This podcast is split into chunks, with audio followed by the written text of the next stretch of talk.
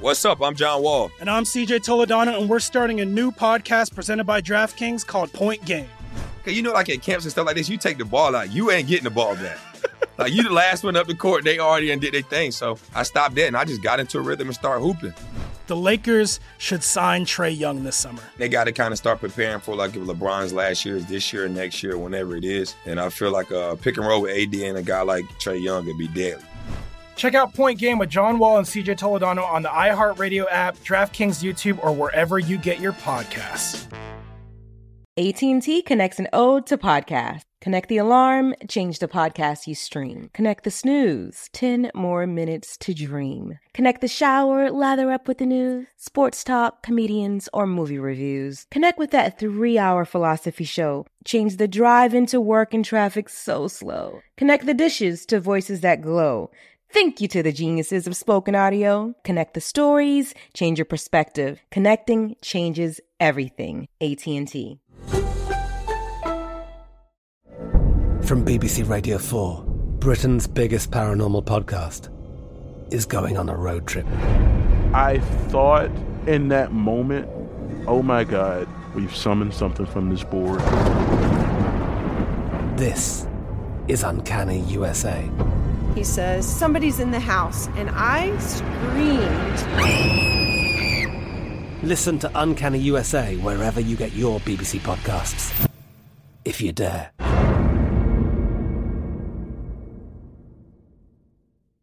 Welcome to All the Smoke, a production of The Black Effect and iHeartRadio in partnership with Showtime.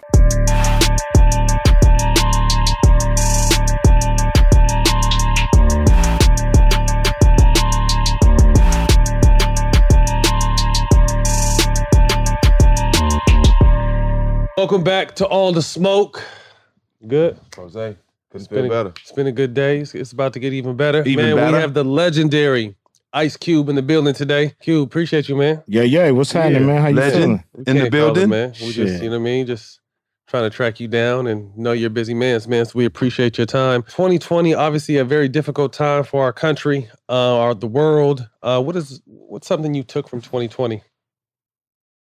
You know, same shit, different toilet. Hmm. It's ugly. You know, when you know all the deck is stacked against you, Right. and and you make it known, and you point it out, and you make your case, and nothing changes because you know, same people that that got you in this position is the same people that uh you need to make the changes. So Mm.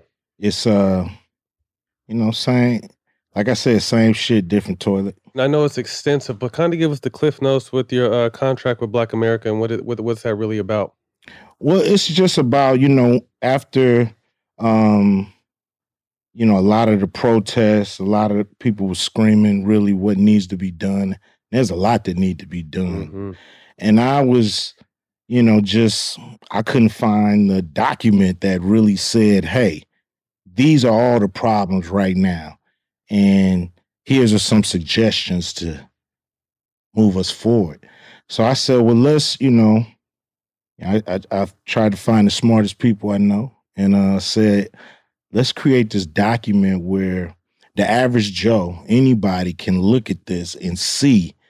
The wide range of problems that need to be solved and get in where you fit in. You know, if you Mm. feel like you can do something on uh, police brutality, jump in there. You feel like you can do something on voting rights, jump in there.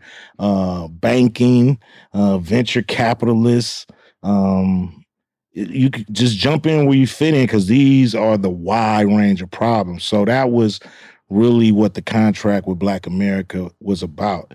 It's, it's just a foundation. It's just a forever growing Right. document that, you know, today if you came with a better idea for section four, we would Plug it in. we would plug it in and Mhm. fill it in because we want the experts to step up and help us perfect this document. So, Mhm.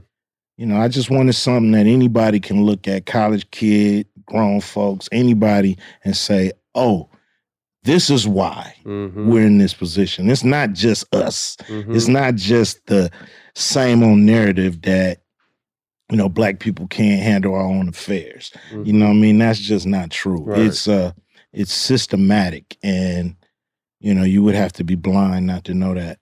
Since you came on the scene, something you've always been about is is pro your people. That's what you've stood for from day one. So when the stuff around the election happened with the Trump team, the Biden team, and you took a lot of heat, it bothered me because, like I said, I've been a fan of you for since I was young. And the one thing that stands out to me the most is you've always been for the people.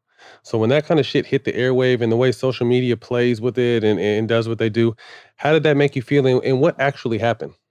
I mean, it's it's kind of scary when your history don't matter. Crazy, you know, right? It's like no matter how long you've been a stand up dude, you know, the minute somebody sees something you don't like, or you say something somebody don't like, you know, they throw you away. Mm-hmm. But I wasn't really worried about that. You know, I knew that once I studied the problem, that black people are a pawn in this game.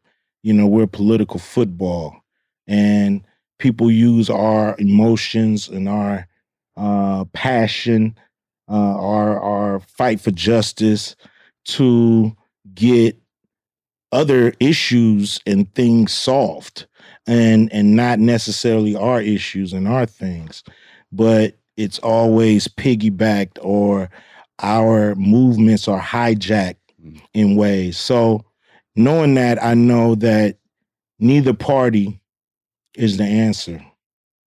Totally. It's a problem that both parties created, and it's a problem that both parties got to solve. Mm. You won't, you know, it's not fair to put it on one side or the other. Right. You know, it's not fair to us. You know, this is a an, an American problem across the board, so it need to be dealt with like that. Um, it's bipartisan issue. Uh, so I wasn't going to let that stop me. You know how people feel. You know, I know black people all lean Democrat, uh, or mostly. So I wasn't going to let that stop me from trying to shake this. Um, you know, like I said, this stalemate of of our progress.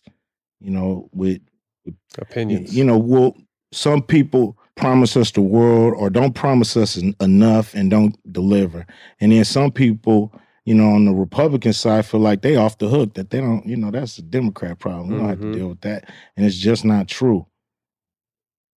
No matter who's the president, we still in the same position. So Mhm. it's it's a thing where you know what I would want us to do as a people is to become independent, not to vote independent, but to hold our vote and say, okay, Democrat X, do something for it, you get it, or Republican X, do something for it, you get it. But you know this whole, you know, way we've been going has just not been working. I kind of compared it to to the Jay Z situation when everyone jumped on him for working with it with the NFL. But to me, if you have a seat at the table, you have a, a an actual opportunity to affect the the outcome. And no Mhm. matter what situation we're, like you said, your track record speaks for itself. So whether whatever situation it is, you're for us, and you have a voice and a seat at the table. So, like I said, to me that bothered me. I commend you for kind of standing because sometimes standing for what's right or, or or standing on a strong opinion isn't the popular and it- ain't easy. But you've been dealing with the kind of negativity and hatred your whole life, so you're a pro at it. But uh, we just wanted to say we definitely respect your your pace because you and I talked about your plan with Black America, we didn't end up linking because we both got super busy. But definitely proud of it and, and, and want to continue to push forward with the mission. Yeah, I mean, it's something you can use to this day. I mean, anybody can go take a look at it and figure out, you know, from their vantage point or from their, you know, um, angle, how they can, you know, try to solve this problem. You know, nobody has the answers because it's a it's a complex problem that um that sometimes, you know,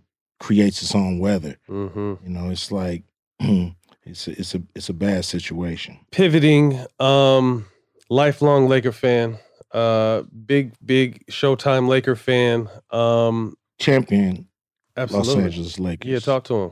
2020. Yeah, man. Thank you. You know what Yeah. I mean? you, made, you, you made the year worth living for real. You know, it's like, you know, until that happened, I was like, man, it's got to be the worst Man, year ever. uh, ever. So, um, you know, the Lakers, the Dodgers was, you know, my and I didn't want nobody to play. You know, I know people if they watch me on on um social media, I was like, man, we don't need to play nothing. You know what I'm saying? We That's just need Jack to. Yeah, we was- focus on the mission at hand. Um, but at the end of the day, you know, uh, I'm glad they played and give people a little bit of relief, man, because you know what what what we've been doing is giving a lot of energy to, negativity. Yeah, that shit is draining And- too.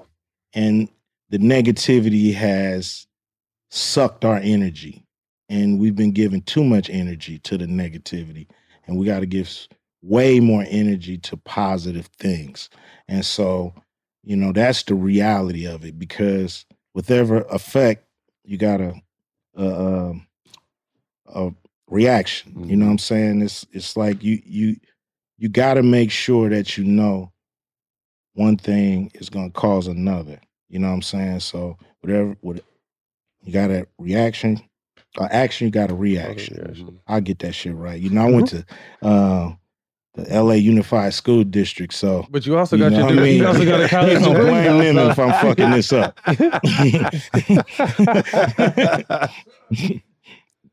but but yeah, you know, so giving all that energy to the negativity to the beast is making the beast stronger. hmm Talk to us about just when did, when did your journey with the Lakers start? Obviously, uh, you know I'm from California, so I grew up. Even though I was in Northern California, I grew up uh, Showtime, Magic Johnson, Laker fan. What do you Uh, mean? When did it start? It started from the womb. Yeah, From started jump. from conception.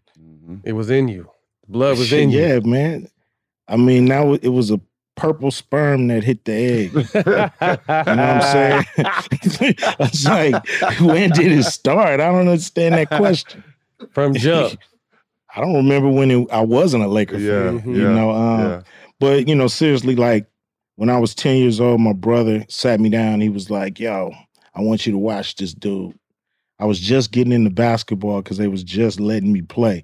You know, my backyard was some of the most ferocious basketball games. It's like prison ball. Yeah. You know, so uh, they were starting to let me play. I was getting strong enough and good enough. And um, he said, I want you to watch this dude. And we watched, it was my first time watching Magic Johnson play Larry Bird in that championship game. And um, you know, I, I I wanted Magic to win. You know what I mean? He was the cooler dude. So, you know, a few months later, he come get me from outside. He said, Guess who's a Laker? Mm. Nowhere in the world I was thinking he was gonna say Magic Johnson. So when he said Magic Johnson, something just erupted in me. You know what I mean? It was just like I was glued and locked in. And then that team going to win the championship, I was done. I don't know how you could get me back from that. what are some of those uh, early? We actually had Jeanie Buss on the show the other day. What are some th- some of the things you remember from that that Showtime era and, and what it meant to the city? Before Magic Johnson, it seemed like basketball was like a job. It's like everybody was mad, it seemed like. And it seemed like this dude brought in like the fun, the way we played, the you know, the the pointing and the smiling and like, you know, just the energy mm-hmm. felt like it felt like our street. You know, I grew up on a street called Van Wyck. We had a lot of boys on our street. It was very athletic street. So we had fun playing. So to see the Lakers now having fun, playing, running at a Showtime fast break s- style, it just was um, electric, man. You know, it just was. You know, I was glued to that team.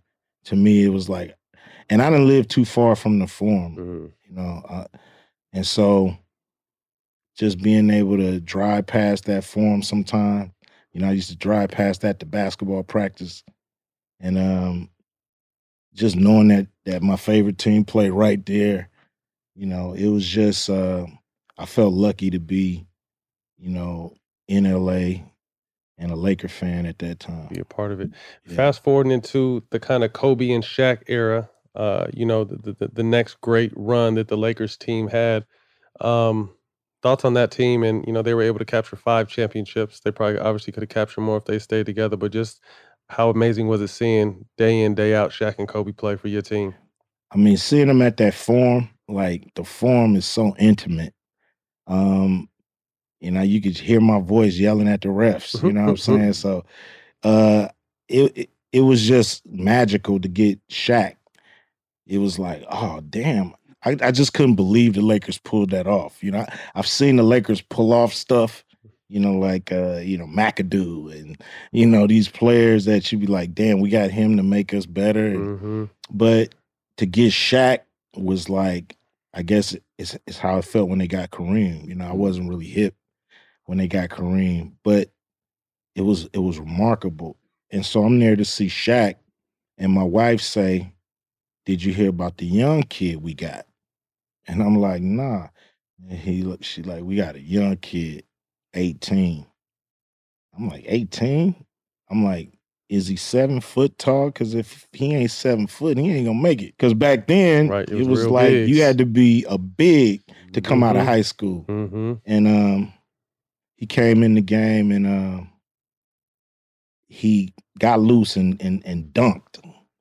And I just told my wife, I said, you know, we ain't never had nothing like that. Mm. Um, I just like we ain't never had nothing like that.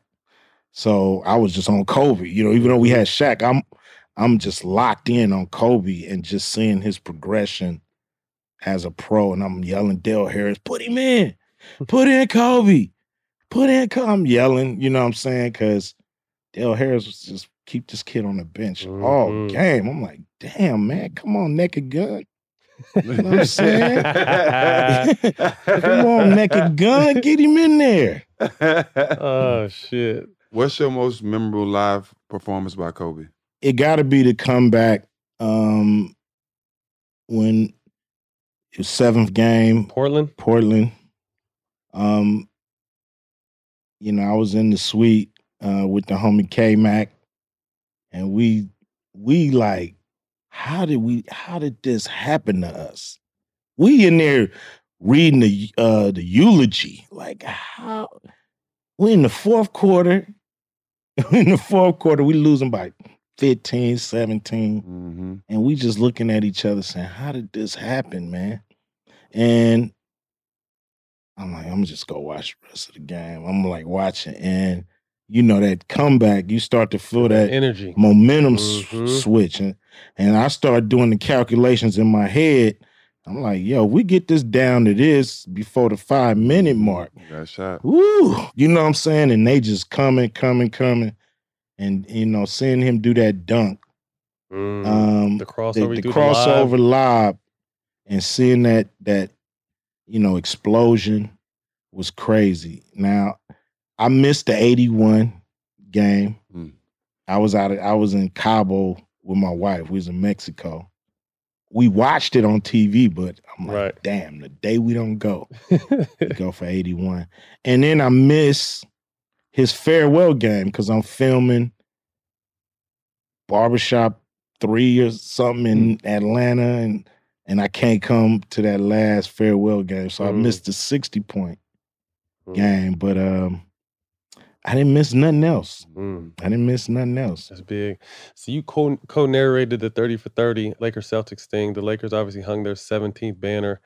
Uh, talk to us about the experience of being able to do that for a team you grew up idolizing. Now you're narrating a story for them. man this whole life is surreal you know for real. it's um we started we was you know our favorite groups was in you know run dmc and and all the east coast groups we thought those was the pros and we was trying to be that and so to be able to create our own niche in music and become our own you know celebrities and then get a chance to share stages with run dmc and get get a chance to get invited to all-star games and Mm. meet your favorite uh, uh you know uh athletes entertainers and then for somebody to come and tell you look we want you to narrate you know this precious rivalry Mm. that you lived through Mm. i mean in 84 when the lakers lost to the celtics I was this close to killing somebody. I was like, I was this close to killing somebody because I had never experienced this whole Celtic Laker rivalry. You know, my thing was like, I hate them 76ers because they beat us and, Mm-hmm. and, you know, they beat us in 82, they beat us in 83.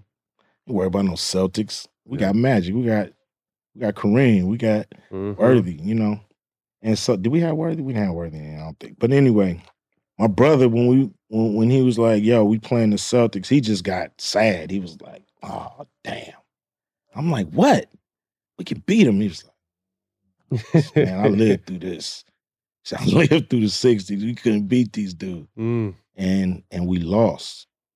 And I just, you know, I was crushed. So, you know, long story short, we finally beat them in 85 and then beat them again in 87.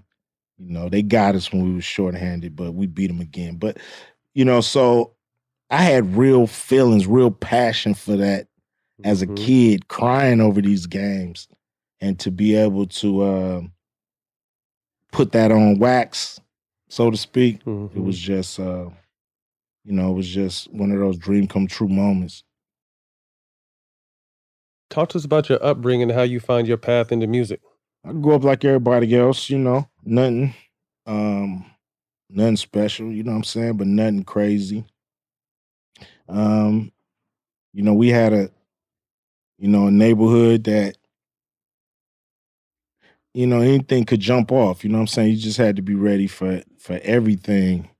You know, most of the time it was cool though, but sometimes you had to, you know, it could get, you know, violent. It could get uh crazy, or you know, or it would be cool. You know, so you just had to be ready for all that, and you know, find your pecking order. You know, it was a pecking order in the hood. You had to knuckle up and figure out where you where you fit at. And once you found out where you fit at, you was cool. You know, you knew, okay, this dude is in my range, this dude is out of my range. I gotta get with this one. I might need to go grab my brother and we might need to mop him together. Mm-hmm. You know what I'm saying? So it was, you know, it was a, a that kind of neighborhood. You just had to be tougher enough. You know what I'm saying? So uh and music came because you know i wanted to be creative you know what i mean? I wanted to be productive and not destructive. I wanted to either play sports uh, or do something else you know what i'm saying? Um banging it didn't really turn me on like something i had to do you know? I just was like i'm gonna just be down for me anybody sweat me for, about where I'm from, then then you know I'll go get the homies about that. But I'm gonna just be down for me. Yeah. And so um that's how I approached it. And it's got it it uh it led me where I was looking for different avenues and then, you know, Sir Jinx moves down the street from me. And his cousin is Dr. Dre. And so he's the only one on our street with turntables. This is Jinx turntables with, you know, he bringing cardboard outside. He's spinning on his head and shit. And we like, we down the street looking like, what's up with this dude? you know, we didn't know about breaking and all that shit, Mhm. but he was graffiti. He just was a b boy. You know, he was the, you know, the hip hop guru on the street. So I started to go down there and hang with him because I used to go out with his sister. So I just go hang with him. What age was this? Um, 13, 14, 15. And um, and people would trip. They'd be like, man, why you going out to hang with that weirdo, man? I'd be like, man. I You said, we be doing something." some dope shit in that room, man. I start rhyming and and me and him, you know, we just start working. He would put on beats. He would help me rhyme, rhyme on beat because I didn't have no beats. I was just a cappella, you know what I'm saying? So help me. Then I, then Dre came through one day and heard me rhyme, and Dre kind of took me under his wing, um, because him and Jinx, I mean Jinx would always want to compete with him. Jinx, I'm a better DJ than you, nigga. I'm a better. I do be better beats. I do better everything. Dre would be like, "Come on, man, it's- you know, start me out with that." but I would be, you know, more helpful. You know what I'm saying? I was like, "What y'all working on as the wrecking crew?" You know what I'm saying? Like, let me write something for y'all. You Mm. know what I'm saying? I was like trying in. to Mhm. trying to get in, and I wrote something for him, and it was a hit. We wrote it Mhm. together, me and Dre, and it was a hit. And they they they had a they had slow jam hits like turn off the Mhm. lights and Yep. shit, but this was actually a hit that was moving that they was playing all day on the radio. So he trusted me. Right. He started doing mixtapes. He would do traffic jams for the radio station. He started doing mixtapes for the hood, and he'd be like, "I want you to rap on it, but Mm. don't worry about what you say. Just rap about the shit that's you know them, them raps that you rap about the shit that's going on around here. Do them raps." So I'm like, "All right, you know they got cussing in them." It's like it don't matter. It don't matter. Mm. Before we was thinking if you cuss, Can't do you it. won't get on the radio. You know what I'm Mhm. saying? You, it was like you don't do that unless you want it to be blowfly or Dol- Dolemite or some shit. You know what I'm Mhm. saying? So he was like, "This ain't we ain't we ain't trying to sell these on the radio, so you can cuss on them if you want to." So I just started rapping about what was going on in the neighborhood, the shit I was seeing, and then those tapes were selling. It was selling fast, and then Eazy came up on one of those tapes tracked down the dude who got him made and was like, "Who's who doing this?" I said, "It's Dre." And he like, "Dr. Dre, I know Dre." So he start coming around us, Mm-hmm. and um, he wanted to be in the music business. He wanted to get out the dope game, and and Dre was like, um, "You should have Q write something for one of your groups," because he was finding groups. He was finding these like rappers all over the city, you know. And like to find a rapper back then, that shit was like a hard. It wasn't Eazy. Mhm. Everybody wasn't rapping, and if Mhm. they was, they wasn't good enough Right. to put on a record. So, Mhm. um, I wrote a rhyme for him, and they didn't like it. And then Trey got easy to do it. And, You know, it's all in the movie, Boys in the Hood. Mhm. Yeah. Mm. That's how I got in.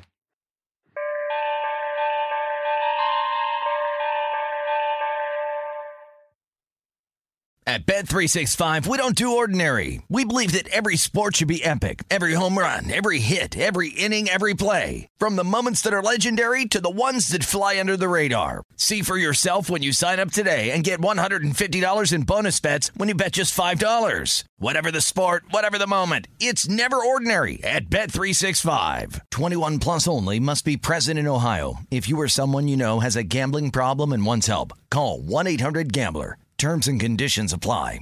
AT&T connects an ode to podcasts. Connect the alarm. Change the podcast you stream. Connect the snooze. 10 more minutes to dream. Connect the shower. Lather up with the news, sports talk, comedians, or movie reviews. Connect with that three hour philosophy show. Change the drive into work in traffic so slow. Connect the dishes to voices that glow. Thank you to the geniuses of spoken audio. Connect the stories, change your perspective. Connecting changes everything. AT&T. I'm Katya Adler, host of The Global Story. Over the last 25 years, I've covered conflicts in the Middle East, political and economic crises in Europe, drug cartels in Mexico. Now I'm covering the stories behind the news all over the world in conversation with those who break it. Join me Monday to Friday to find out what's happening, why, and what it all means. Follow The Global Story from the BBC wherever you listen to podcasts. When did you kind of realize that this NWA thing y'all was thinking about was becoming reality? When we went to the studio and started recording. You knew you, You had know. something immediately? Yeah, because we already had hit hits with Eazy. We had hit singles with Eazy. So when Eazy said like, I want to, I want an all star group. Mm. See, NWA is considered an all star group Right. because we all came from our own. I was in a group called CIA, Mm-hmm. which was uh, Criminals in Action, but That was early, like what, Alonzo made us change it 14? to Crew in Action, huh? That was like, what, like 14, 15? How old were you in that? Um, I was about 17. 17? 17, 18. And uh he said, man, let's do an all-star group. You know, you got Easy E, pull Dre from uh Wrecking Crew. I'm gonna pull you from CIA.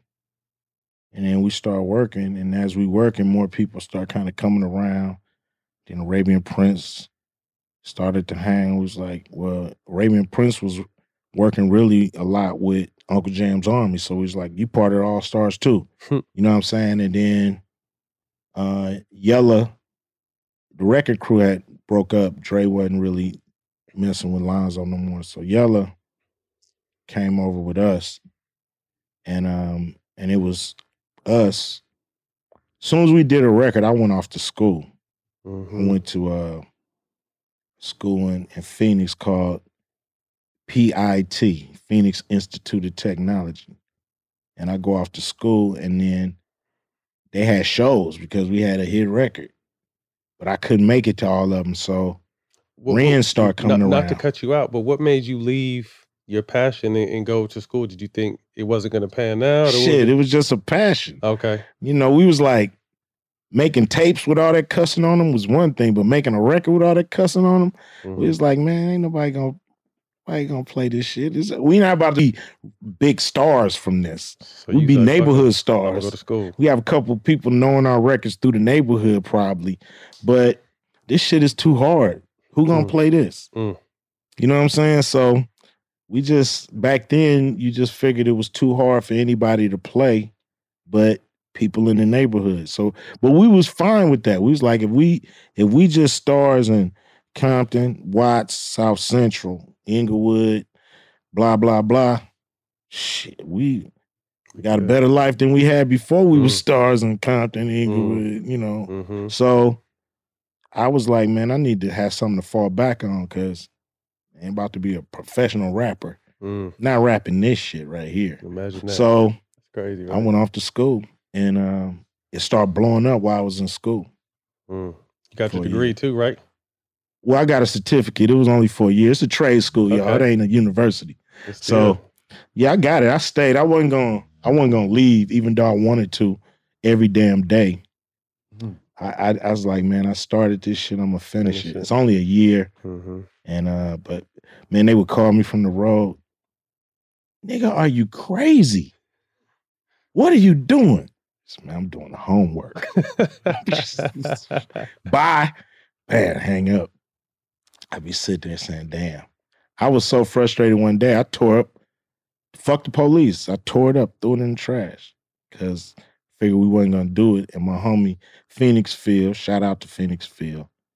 He was like, no, I didn't tear it up, I balled it up. He pulled it out and he flattened it back out and put it in my notebook. It's like, no, that's too good. Mm. Yeah. How instrumental was Eazy in all of this? very instrumental. You know what I'm saying? He was, you know, putting up all the money for the project and he was saying what kind of records we need to make. Um Lonzo wouldn't let us make those kind of records. You know, he was like, man, his thing was like, nobody want to hear about a nigga going to jail. You know what I'm saying? That was his biggest thing. And I'm like, you know, is he right? I don't know. Who knows? I'm I'm young. I'm 17 years old. Mhm. And um Eazy was like, man, these are the kind of records I like. So I'm gonna put my money behind them. And these the kind of records I'm gonna do. And that's just it. So once he kind of let us do our thing, like we was harnessed a little bit. Well, I wasn't in the Wreckin' Cru, but I did a record for Lonzo Mhm. and uh the Wreckin' Cru. And Lonzo was a good dude, you know what I mean? He he could have kicked us, you know, we was getting on his nerves and shit. He could have kicked us out. I mean, leave my artists alone. Like, y'all kids get away from here. But he was cool. And um, and then Eazy came around and just kind of let us do what we the, the hardcore hip hop that we really wanted to do. Mhm. So so he was a genius. And that, And uh, you know, he was just a genius at knowing what people wanted. Take us through the creation of Straight Outta Compton. you know, it was a fun record to make. Um, you know, you had Dre's undivided attention. You know, to have him um very hyped and motivated is, you know, one of the best places an artist can find itself in. is in the in the room with Dre and he's hyped and motivated about, you know, making this song what it's supposed to be. It's gonna be work. It ain't gonna be just going there and rap your lyrics and come out. You're gonna get every phrase and every line perfect.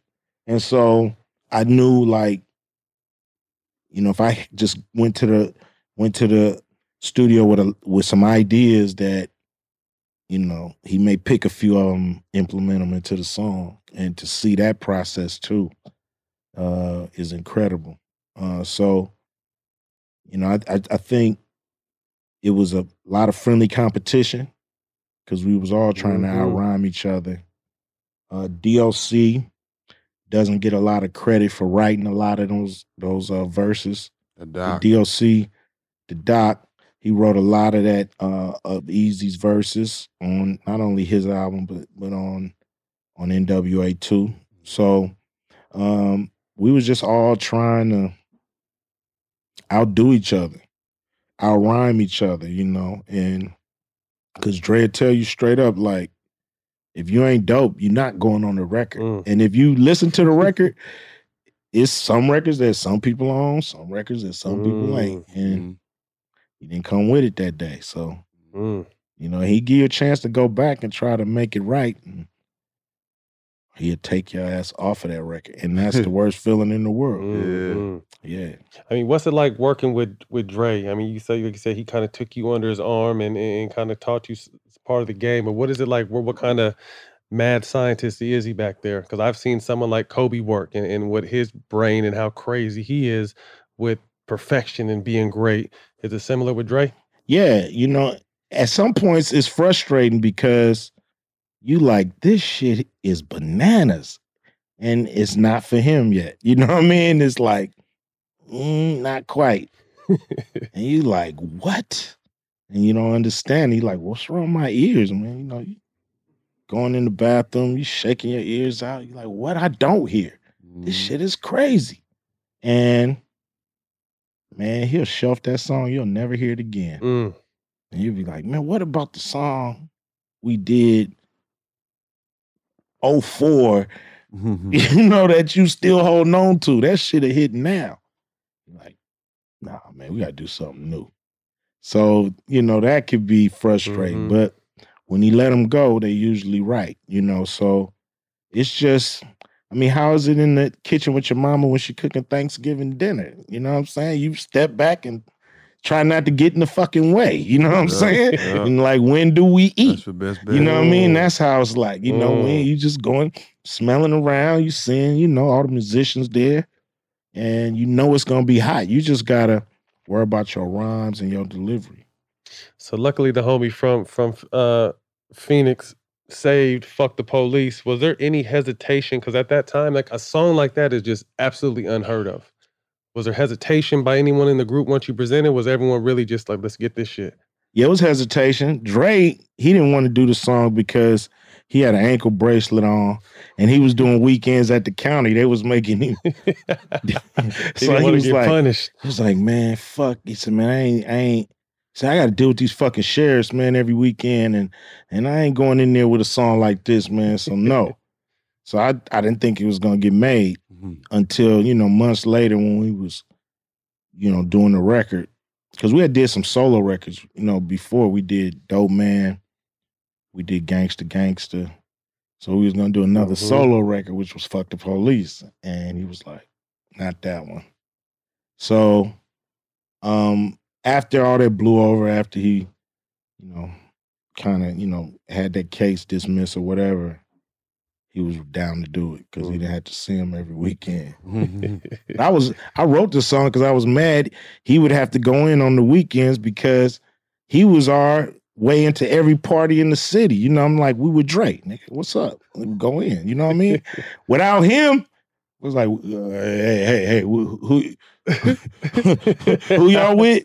We was we was with Dre last week. He's like, it ain't it ain't last week, homie. Mm-hmm. Don't get to the back of the line. So our partying was on E. You know what I'm saying? We was house partying. I'm like, man, this house party shit is dangerous. You know what I'm saying? We need to go back to some clubs, like skating rinks and shit like that, you know? And Dre So- was the get in free card. Straight up. Up with Dre, you getting in free. Straight out of Compton reached platinum level. How big was that? It was incredible, you know. Just being able to, you know, go across the country, see that see that record like move in a wave of underground greatness, you know, wasn't being blasted on every station, but it was moving like it was. And so we was proud and we was proud that uh the groups we had looked up to now was um engaging with us on a whole nother level. You know, before it was like, you know, what's up? Now it was like, hey, yo, that record y'all Mhm, got is mhm. crazy. You know, so it Mhm. was that kind of interaction with, you know, the LLs of the world, the Slick Ricks, uh, Chuck D, Flav. Chuck D was always cool. When we was just opening up, Chuck D was cool with us. But you know, uh, back then, you know, MCs be like, "Yeah, that's your crew. This our crew," and the mingling was you only mingle with who you knew, and so it was cool to to start getting some of the respect and um from the groups that we respected. So Mhm. that's what was amazing about it because you could be in the game, you know, y'all both uh NBA players and money is cool, rings are all right. That respect From your young. Means everything. That's everything. it means more than all that other shit Mhm. combined that people don't look at you and be like, man, look at that suck ass nigga. You know what I'm saying? People look and be like, salute for the way you were, the way you played, um, and and who you are. You know, that's more important than anything. And Mhm. a lot of people don't don't realize that. You know, you lose that respect and it's hard to get it back. They lose it. Can Can you imagine the movement you guys had? How you have captivated everyone? If there was social media back then. Yeah, I mean, I think it would have been maybe too fast to sustain itself. You know what I'm saying? It's like I like this the organic way. The slow burn. I like having, you know, the underground find out about us and then mm-hmm. the mainstream is nervous, scared. A few of them have enough courage to bump it, you know what I mean? And, and I just like that energy that, you know, it organically grew as a movement um and not a overnight quick pop. Mm-hmm. You know what I'm saying? Cause it could burn fast. I mean, NWA already burnt hot. You know, it burnt Mhm, hot. You know what I mean? It's about it's about three years of funk. You know what I'm saying? And it's over. Maybe Mhm. two years of yeah. red hot NWA. You know what I mean? 87, 89, and it's over. It's crazy to think that, but the impact you had in that small amount of time was, I mean, really changed changed the game completely. Yeah. I mean, it's the family tree, it's the branches, it's the roots and the branches and the, you know, Dre is the trunk and we are the branches off that. So, you know, that's what that's the movement. You know, Mhm. it's it's all it's the whole West Coast movement. It intertwines together in a way. As athletes, you know, Jack and I never really kind of got to appreciate what we've been through and the experiences we had until we were done. I mean, you're not done, but you're not in it as heavy as you were in the past. Do you ever just sit back and think, like, damn, like we did this? Yep.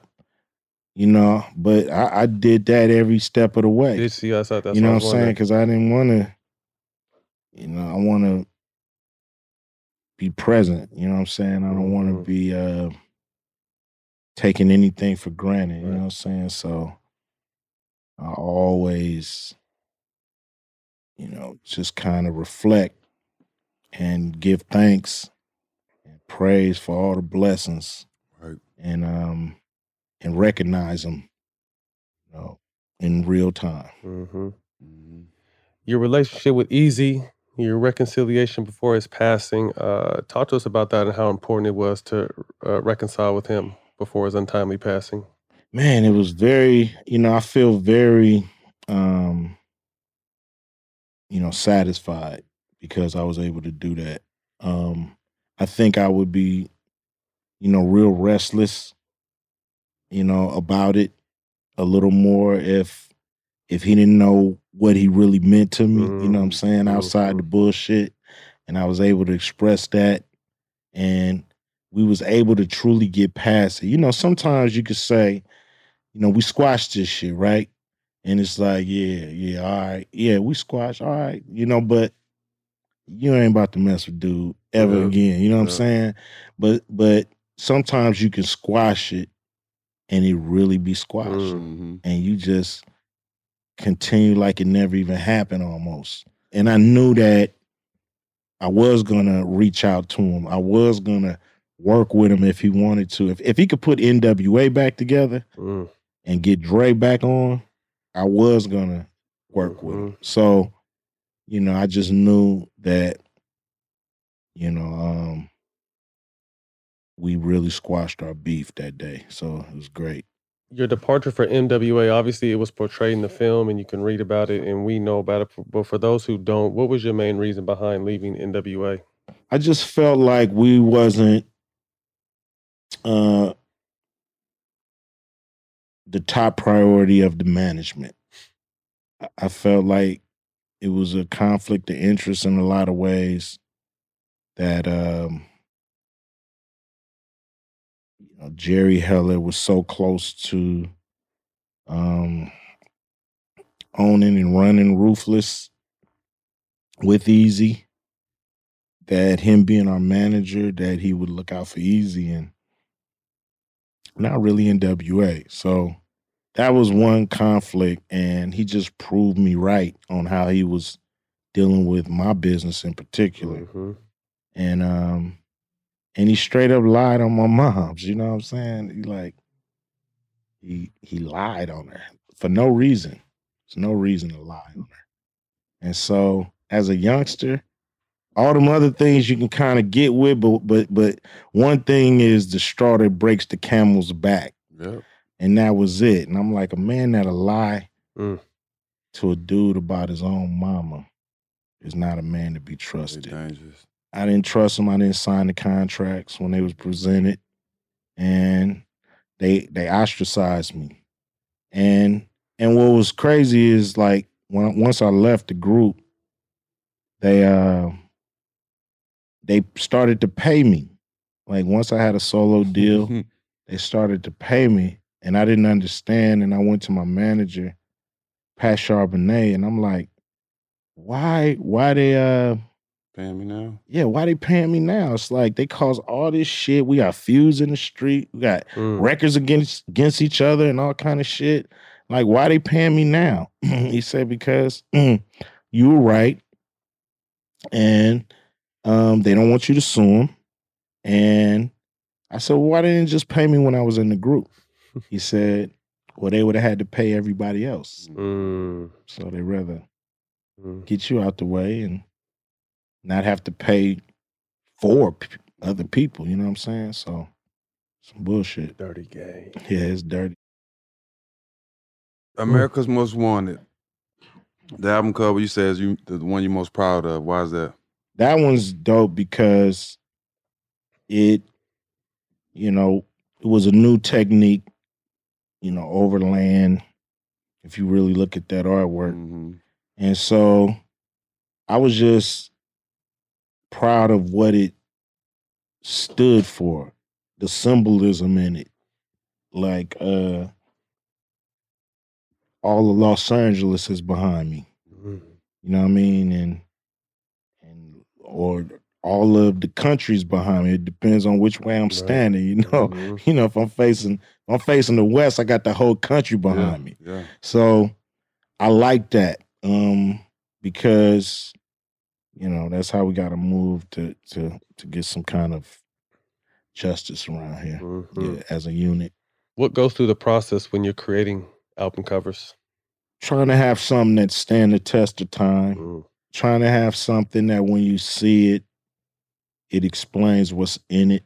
Like when you see the album, that the album represents the flavor of the record what's that's in coming. there. You know, I think it's all art and it has to be treated like art or it's not. You know what I mean? Either it's art, either it's entertainment and music, or it's not. It's street, you know, regular old amateur shit. You make your acting debut uh, in Boyz n the Hood, something that I read that you didn't really want to do. You didn't want to act. How Mhm. important or how thankful for you that you actually did, and how impactful do you feel that classic of Boyz n the Hood is? You know, I didn't want to act because I didn't think I was qualified. I thought you had to go to Juilliard or some kind of mm-hmm. school on like like the shit on fame. You know what I'm saying? You had to, you had to like go to one of them schools to actually be an actor, or you was just bullshitting. So I was like, "Why you want me?" You know what I mean? I'm like, "There's a lot of actors around here." And it's John Singleton too. They want you. with John Singleton, he was just an intern at at uh the Arsenio Hall show. You know, yeah, that's how it started. I'm, I'm back there. I'm there to see Arsenio because I want to give him a piece of my mind because he had the 2 Live Crew on the show and he wouldn't have NWA on. I'm like, mm-hmm. Mm-hmm. man, the 2 Live Crew, that's some dirty shit. Mm-hmm. You know what I'm saying? Like, how why you can't have us on? But I never got a chance to talk to him about it. Instead, I spent all my time talking to this little intern, John Singleton, who's Mm. telling me that I'm perfect for his movie. You know, and I'm like, yo, movie. He's like, yeah, man, I'm a junior. I'm a junior at USC. And uh, I got a movie that's perfect for you. Mm. Like, all right, man. That's crazy. All right, man. I end up seeing him a year later. He runs up to me. He says, Remember me? And I'm like, Nope. He said, Arsenio Hall show. Remember the movie I told you that you was right for? I'm like, Yeah. He said, Man, I'm a senior now at USC and uh, I'm gonna put you in this movie. So all right, man. All right. All right, dude. You know, whatever. I leave NWA, go solo.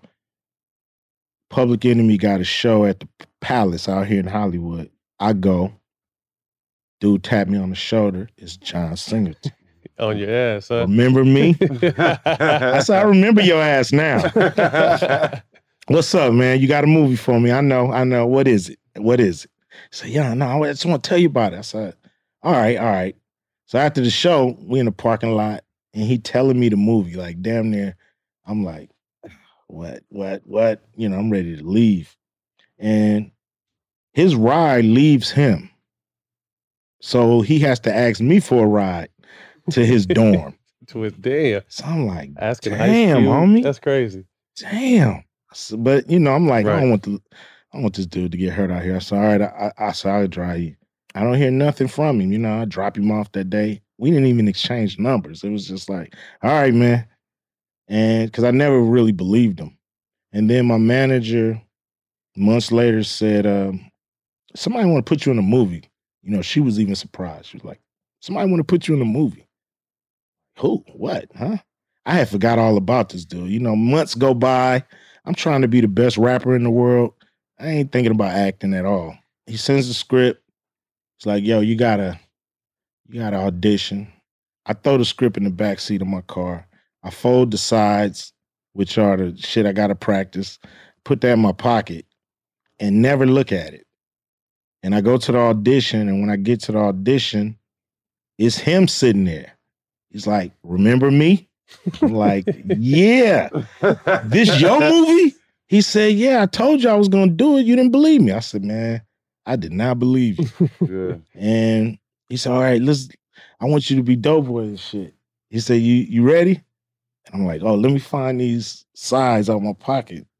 Reading, them. I'm like, I'm reading. I'm whacked. I'm whacked. The audition is garbage. And he looks at me. He's like, "Man, did you read my script?"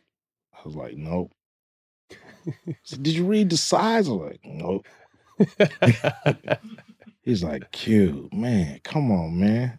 He said, Look, I'll give you one more shot, dude. Go home, read the whole script, start to finish tonight, and then come back tomorrow. And once I read it, I'm looking at my wife, Kim. I'm like, damn, they doing a, they doing a movie about our neighborhood. Mm. Read this shit. It's about how we grew up. So I'm tripping that. I'm like, damn, this is movie worthy. I'm looking at it.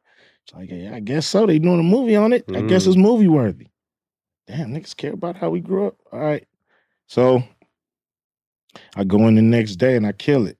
I'm ready, you know, and he give me the part and he kind of coached me through the movie between him, uh, Laurence Fishburne, Mm.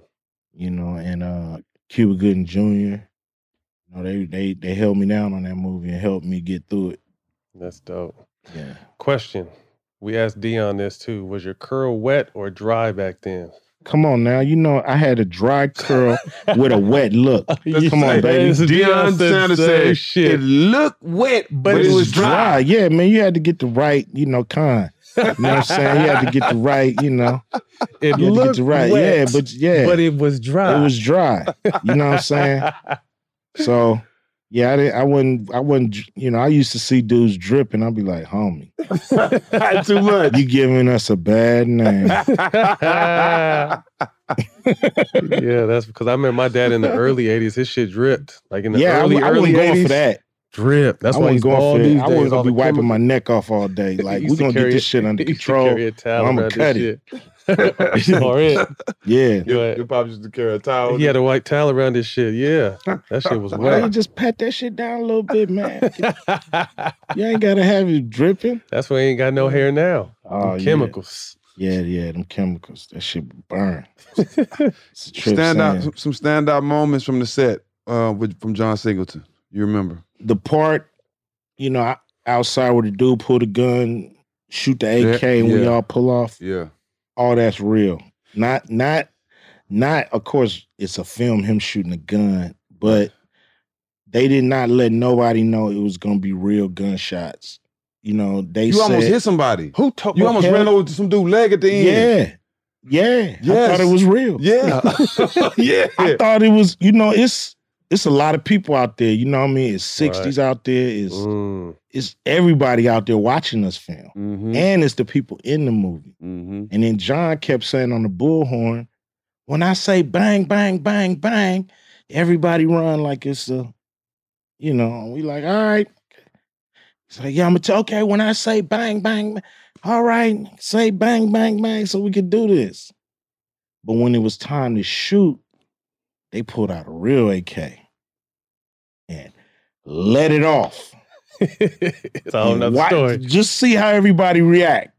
That's real. Everybody, I'm trying. I, I was trying to get out of there. I thought movie over. Yeah. That's This shit is turned out. I'm saying, but, but how, how, how could they how could they act that good with Cube almost take this No, motherfucker leg off? That's real. You're right. I'm trying to get up out of there. Yeah. I'm thinking this movie over. Somebody dead. Somebody killing. I mean, it's AK for real. So he got us on that one, man. You know, you That's know, dope. Resetting that scene, boy. It was hard to get people to come back. Gone, still running. It's like Yeah. they call you, come back, man. We did that on purpose. What? What? We did on the. No, wait. I'm, I'm going to my trailer. No, come back. Because that was in the real time. That could really happen on set. Yeah, Yeah. We nobody shot movies around there. You know what I mean? It was Mm. like it was so many.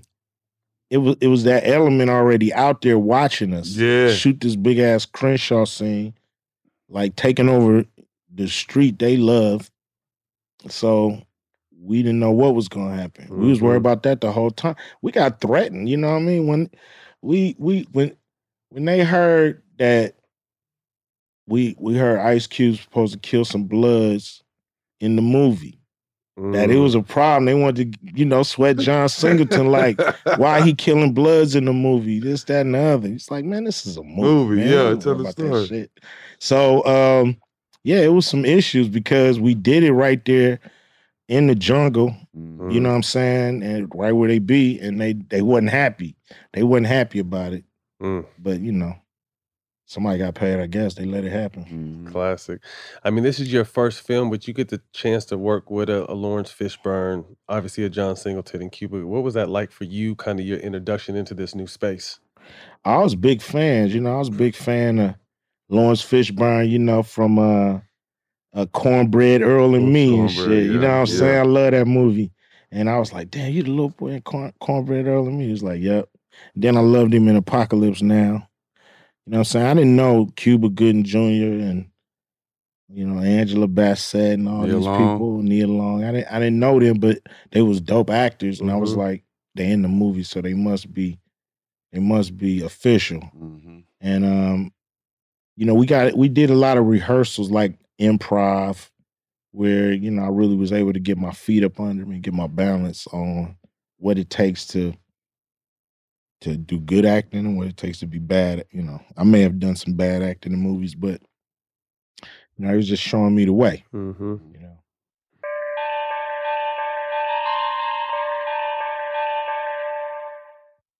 At Bet365, we don't do ordinary. We believe that every sport should be epic. Every home run, every hit, every inning, every play. From the moments that are legendary to the ones that fly under the radar. See for yourself when you sign up today and get $150 in bonus bets when you bet just $5. Whatever the sport, whatever the moment, it's never ordinary at Bet365. 21 plus only must be present in Ohio. If you or someone you know has a gambling problem and wants help, call 1-800-GAMBLER. Terms and conditions apply. AT&T connects an ode to podcast. Connect the alarm, change the podcast you stream. Connect the snooze, 10 more minutes to dream. Connect the shower, lather up with the news, sports talk, comedians, or movie reviews. Connect with that three-hour philosophy show. Change the drive into work and traffic so slow. Connect the dishes to voices that glow.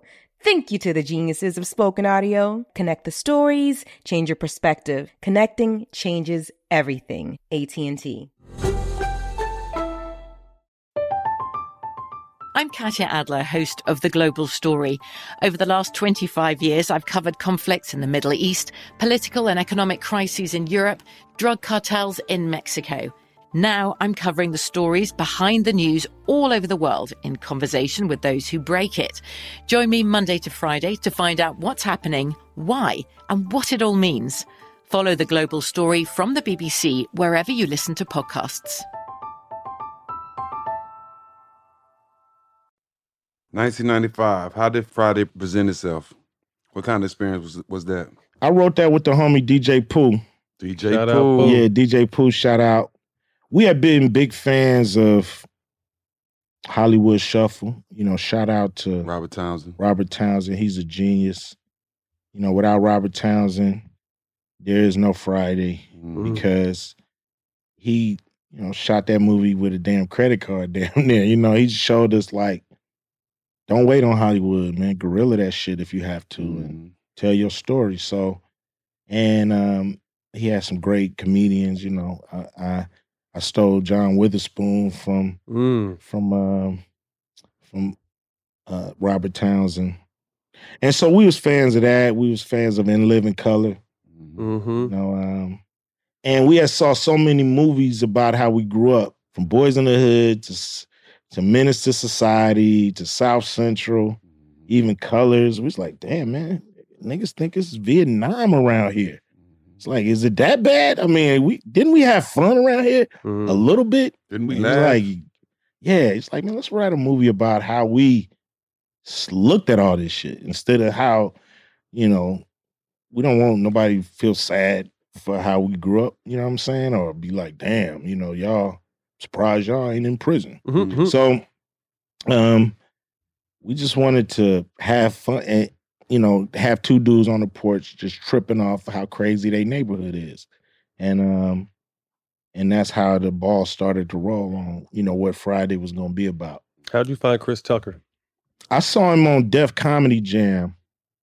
You know, shout out to Russell Simmons. Mm-hmm. Saw him on Def Comedy Jam. And I was like, this kid is funny as hell. And then he did a small little part in House Party 3. And I was like, Kid 'n Play fucked up because they did not use this kid enough in this Mhm. movie. So I was like, if I get a movie, I'm I gotta find something for this dude. And I felt the same way about Bernie Mac too. Mm. Um, and so Friday came up and we were gonna raise the money and do it ourselves. But then New Line came in and said, you know, we wanna give y'all the money, co-own it with y'all. And so we was like, cool, you know, because it was struggle. It was a struggle to get the amount of money we needed to shoot it right. So we was happy to have you know shout out to Bob Shaye, you know uh, when uh, New Line knew what they was doing, but but uh, Mhm. shout out to Bob Shaye, and so they uh come on and they say I say I don't want y'all to do the movie because y'all gonna mess it up. Y'all don't know what y'all don't know what this is. This this some hood shit that I done seen y'all mess up too many movies. Mm. They was like, we won't touch it. We won't touch it. Just bring us the finished movie, basically. Mm. He's like, okay, give us the money. So they said one thing though. Um, I had I had DJ Pooh playing Smokey. It's me and him. And they was like, You've been in movies, Q, but Pooh hasn't. So we need somebody to be Smokey. We can give Pooh another part, but Smokey is in most of the movie. We need a Mm-hmm. how about Tommy Davidson? I'm like, I like Tommy, but we gotta have somebody kind of unknown. Like you gotta believe he ain't nobody but Smokey. Mm-hmm. I mean, I'm already Ice Cube doing a comedy. You gotta believe I'm Craig. So we need somebody you don't know. So I was like, I know this kid, Chris Tucker. And everybody was like, who? No, no, boom, boom, boom. I was like, y'all just put him in a fucking movie. Y'all saying no? Y'all put him in House Party 3. I said, man, get a dude to audition. Fly him out here. Let's give him an audition. And once we got on that, like, we auditioned together, it was a wrap. It was over. over. I like, told you, told you, told you, told you, told you. S- But transitioning, obviously, you were able to make more Fridays, losing him, but then picking up Mike Epps. What Yeah. was that like? Mike Epps is my favorite person to work with. Mm, I love Mike. Because Mike is what you see is what you get. It- it's no act. It's not like Mm-hmm. That's really him. Yeah. it's not like he gotta be Day Day. You know what I mean? It's like, damn, it's a real walking, living Day Day. Yeah. You know what I'm saying? So, you know, I wanted somebody to have, you know, you can't replace Chris Tucker, Mm-hmm. but I wanted somebody who was, you know, crazy and fun and and in his own right, funny. And so we was lucky to get Mike and to have him buy into the series. And, you know, I've done several movies with Mike. You know, Mhm. we did all about the Benjamins. That's one of my favorites. You know, janky promoters. Yeah, hell yeah. Uh, so, you know, I, I hope to work with him my whole career. I hope we just Yeah. do movies like like a Cheech and Chong. Like Y'all got a nice dynamic. Poetic Justice. I heard a story that they came to you first to play Janet's love interest, and it just wasn't your thing. Yeah. Um, Mm, John had wrote it for me, you know, he was like, It would have been my Man, I'm getting all you- of a sudden. I just had one part in there that I just couldn't get down with. And I was like, John, dude, you got to change this part. And he was like, I'm not changing one word. Mm. I just got a damn Oscar nomination for my last script. Like, God damn, John.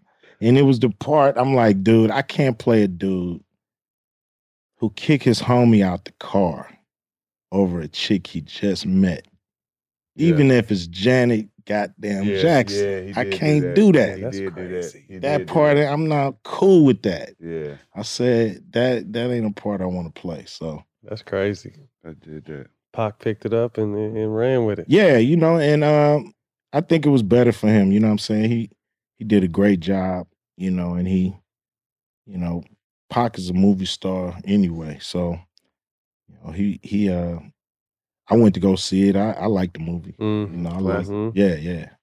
Is it true you keep the head from the anaconda at your crib? yeah. Yeah, I got the head. Oh shit. Yeah. I got the head on my shelf. yeah, I got the head, you know. It, it been there for a long time. Probably gotta dust that bitch off. But yeah, he be sitting there looking at me.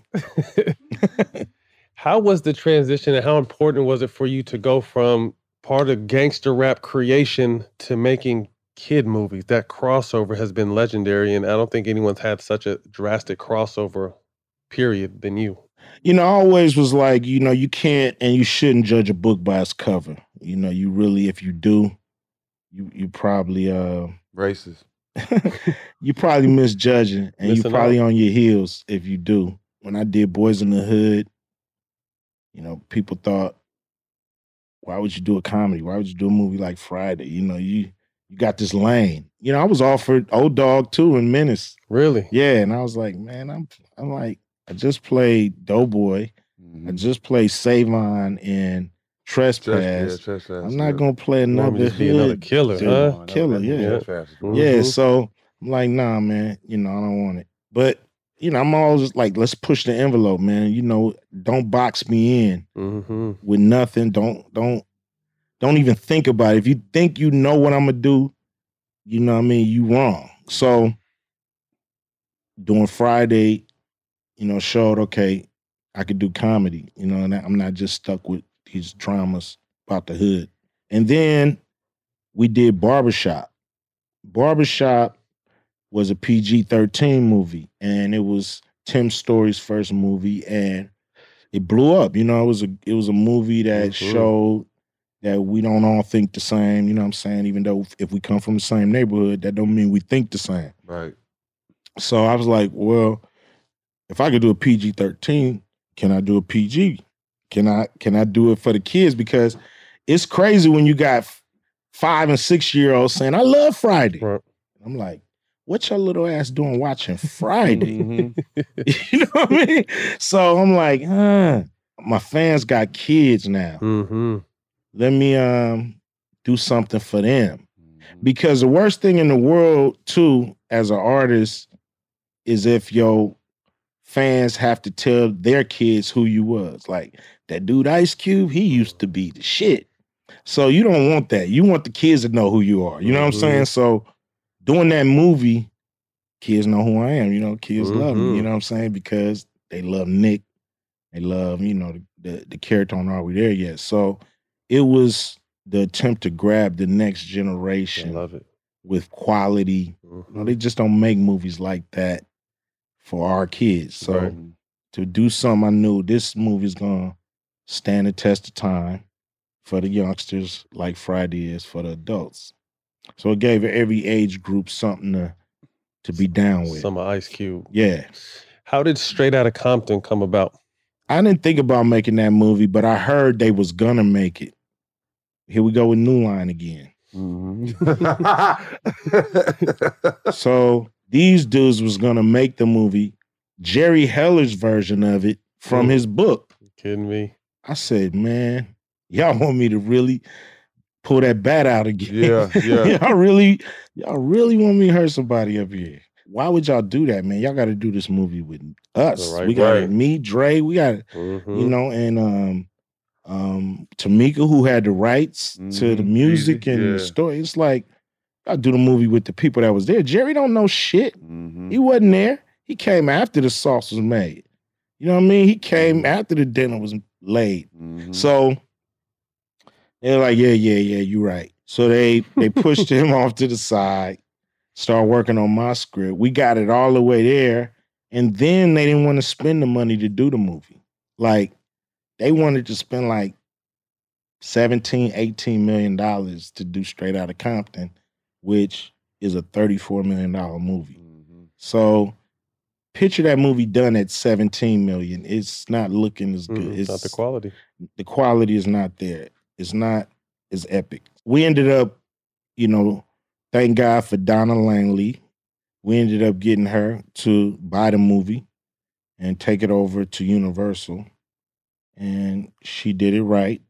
And it's, you know, huge hit. History. Mm-hmm. What was it like watching your son play you?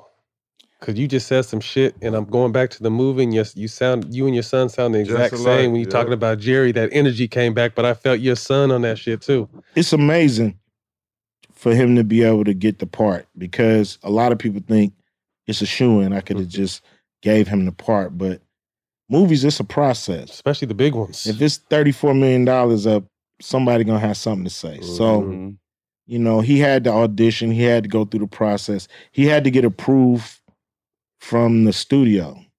So I put him through the ringer. You know, I, I actually thought that we doing so much to this kid, he gonna quit before we even get to the set. And if he do that, then nobody got to know about it. You know what I'm saying? He got bit by the bug Mm-hmm. because I was I was you know sending him to trainers to study in LA and New York. And I was thinking he was gonna say, I don't want to go, man. Why am I doing this? You know what I'm saying? But he was like, oh, I'm with it, man. I gotta meet my my acting coach. And you know, he was Mhm. just getting hyped about it. But I still hadn't told Gary Gray, like, because he was the first person I needed to tell. So I, I pulled Gary aside, and said, Hey man. I said, I gotta tell you something. He was like, What? I said, I want my son to play me. Gary was like, Man, what the fuck? Q, I thought we was making a real movie here, man. I said, This is a real movie. This is a real movie, Gary. Mm-hmm. you gonna do to me what John Singleton did. you gonna do it for my son what John Singleton did for me. Yeah. you gonna walk him through this. And he gonna be great. Mm. And you ain't gonna find nobody better. Right. You know and you. so he was like, all right, let me see. And then as the auditions and all the stuff started coming around and screen tests and camera tests, he was like, yeah, he Mm. he housed that shit. Ain't nobody Mhm. Straight up. Can't nobody do it. Straight And my up. son said when he went to the audition and there was other ice cubes there, he was mad. like, man, what the fuck are you? I gotta do this for the family. Like Yeah. my Uh-huh. family legacy on the line. Let you bozos be- play my pops. Now he doing his own shit. yeah, now he, he in Star Wars. You know, he got Yeah. this Obi Wan Kenobi movie. He did uh, Godzilla. I mean, he doing Mm-hmm. big ass movies, and he was a fan of all these things. So to be able to be a, be a part of it, to now, be a yeah. part of him, he living his best life for real. What, um, it's a movie he done recently. And 50 Oh yeah, yeah, yeah. That's uh, Den of Den of Thieves. Thieves. That's his movie. Yeah, that's his movie. Yeah, Den of Thieves. yeah, I gotta give him his props from that one. That was the one. Yeah, Mhm. Den of Thieves. Yeah, he was the man in that. Yeah. I mean, he flipped it on him. Yeah. I was looking at them. I'm like, man, what kind of And set it up for a part two. Yeah, yeah, he set it up. Yeah, so he gonna he gonna do part two. They came at him with, with the part two. Den of Thieves. Yeah, that's dope. Yeah, he a good actor, man. You know, he he ain't just you know he ain't just bullshitting. He he got the chops. Speaking of your son, you know you got another son. What's the best part of being a father? Being able to teach them the game and the pitfalls that's out there for them, being able to put them up on as much of this, um, you know, the intricate workings of this world, putting them up on that game as much as possible, uh, being there, you know what I'm saying? Just being there as Mhm. as being present. You know, some men are home, but are you present? Right. Just Mhm. being home, being in the in the back room and shit on that game ain't present. Mm-hmm. Give them stability, um, making sure they not, you know, some of those same old statistics, um, because of my actions. You know what I'm saying? Mhm. Like, so it's just been great to see them become, you know, respectable grown men. They just good people, and to me, that's the biggest accomplishment is that they good people. Mm. What's the biggest piece of advice you've given them? You feel? Man, it's hard to say that because I give them so much, so much advice Mhm. every day. You know, just telling them about who they are and what they up against is is some of my best moments. You know what I'm saying? Because you know my pops, they from a different era. You know what I'm saying? And their era is, you know, uh, mind your own business, work. You know what I'm saying? Take care of your family. Take care of your family and stop all that fucking complaining. You know what I'm saying? That's their philosophy. Gotta remember here, And, and yeah, and my philosophy is similar to that, but it's like, nah, you know what I mean? I wanna I wanna fight the powers that be. Right. Mm. Yeah. Talk to him. Yeah. Goddamn right. How did the concept of the big three come about? I mean, to, to, to think what you did, and obviously, you know, Jack being right there in the mix once you got going. I was just like, when I heard about it, I was like, this is going to be crazy if it ever happens. And you made it happen. Talk to us about that process. I mean, made it happen with some great people. I mean, Stacks was the heart and soul all time leading scorer of, My boy, the yeah, you. Yeah. all time leading scorer in the league uh, when he hung it up. And so, you know, he he gonna be our coach now, Yes. trilogy. Yep. But he set the tone. Thank you. Just being a fan, seeing seeing y'all retire and knowing damn, I know they got more game in them. I know it. Like, I'm not listening to what people are saying. I'm not listening to announcers and people who all they want to talk about is age. All they want to talk about is how old somebody is. And they're not talking about can you do it or you can't. Because you got young people that can't play. Right. Mm-hmm. Right. You got 21 year olds that 23, 25, 27, They can't play. trash.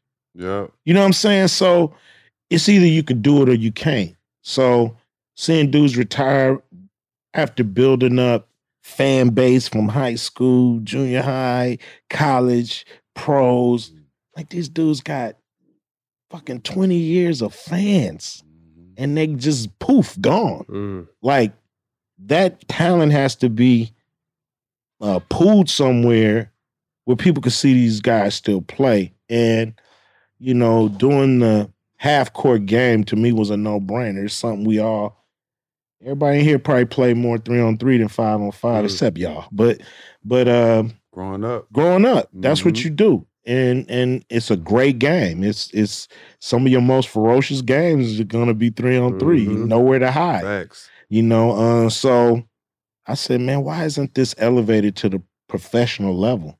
I would love to see seven footers in that paint banging like Mm. that, you know? That would be amazing. Uh, so that's where it came. It came from being a fan of the game, wanting to see it continue for people that I, you know, spent decade, you know, shit, 15 years watching. You know what I'm saying? I want to keep watching till they say it's over because the NBA could tell you it's over, but just because they just because the NBA tell you it's over, It's not. that don't mean it's over. Right. Mhm. It's over when you say it's over. Mm. This man right here retiring on his own terms. He Mhm. said, "Done playing pro sports." That don't mean he ain't gonna ball somewhere here and there, Right. but pro level, done Mhm. on his terms. And the reason I, I thank him for being the heart and soul of the big three because at that combine, nobody knew the first combine, 2017, nobody knew what kind of league is this? Is this a pickup game, all-star kind of feel? We just kicking it? Is this go out Getting there and chill, just get a check and Yeah. Get a couple shots of going to 50 half court. Ah, this is easy peasy. And Stacks, he was like, yo, I ain't got no friends out here. when I touch this ball, it's over. Don't come asking for no kind of take it easy. Nothing. Stop chilling. Stack. I don't want to hear that shit. And he walked around everybody like circling. I'm like, yeah, yeah. Yeah, know me, yeah. You know This is me, what I man. want to hear. You know me, man. And he got in there, he went at him hard, you know, just nothing dirty, just Set the- the hardcore playing. And everybody said, Man, we got to bring it. You know, I seen eyes getting big. Al Catino, everybody know, turned it up. It damn near was a fight. And then and then you got you got Oakley, Rick Barry. Charles Oakley stopping the fight. I'm like, boy, we, We got, got some. something When you got Charles Oakley jumping in saying, fellas, fellas. I'm saying, shit, we got something, man. Mm. And if he didn't do that, Mhm. who knows what kind of start we would have got off to? Who Right. knows if we would have actually turned this from a great idea into a real league Facts. where pride and game is on the line, legacy on the line, and people still willing to put it out there. Mhm. That meant a lot to me. I uh, you can ask my, my my fiance now. I took a picture of that message. I, I got a message from him. I think it was like late at night, and he was like, "I just want to thank you for um what you done for the league. It's like this league wouldn't be the way it is without you." And you know that mean a lot to us because I didn't get all the props I felt I deserve as an NBA player. Facts. So to be a part of a league, a professional league, and to get that from our founder, that meant a lot to me, bro. I'm gonna always give you props. you know what I mean? You yeah. got carte blanche to this league, and we're gonna grow the league, Yep. and we all gonna, you know, sit back and think about who was there at the beginning, Mhm. who dudes didn't have to stick they game legacy necks or anything on the line for you know brother with an idea trying to make it work i can't make it work by myself i need great athletes to buy into it take it serious Mhm. and and play to win that's all i ask for you know i'll, I'll pay Just just come to Come win and not right. just don't play just to play. Nobody wants to see that shit. Come to win. Mm-hmm. Shout out Jeff. Yeah, my man Jeff Kwatinetz. We thought of this together. We brainstormed for a year, argued over rules, Mm-hmm. um, and you know how we was gonna treat the players in the league, and and um, it's been a dream come true. We need to get all the smoke as one of the big three sponsors. Hell yeah, Showtime. man! Please, Showtime basketball. All right, y'all got the contract. Be right there. Be here, B. Let's make it happen. hey, so you guys took a hiatus, obviously with COVID. You're returning. Tell us about your return this year. Are we back this year? Yes, sir. Um, now we've uh, looked at our sport. You know, the youngsters start calling it fireball, the way we play. three. Yep. So we've decided to lean into that. Oh, okay. And Dope. you know, this is not your grandfather's three on three. Right. You know what I'm saying? This is a whole different sports. Like you got boxing and you got UFC. Mm-hmm. You know what I'm saying?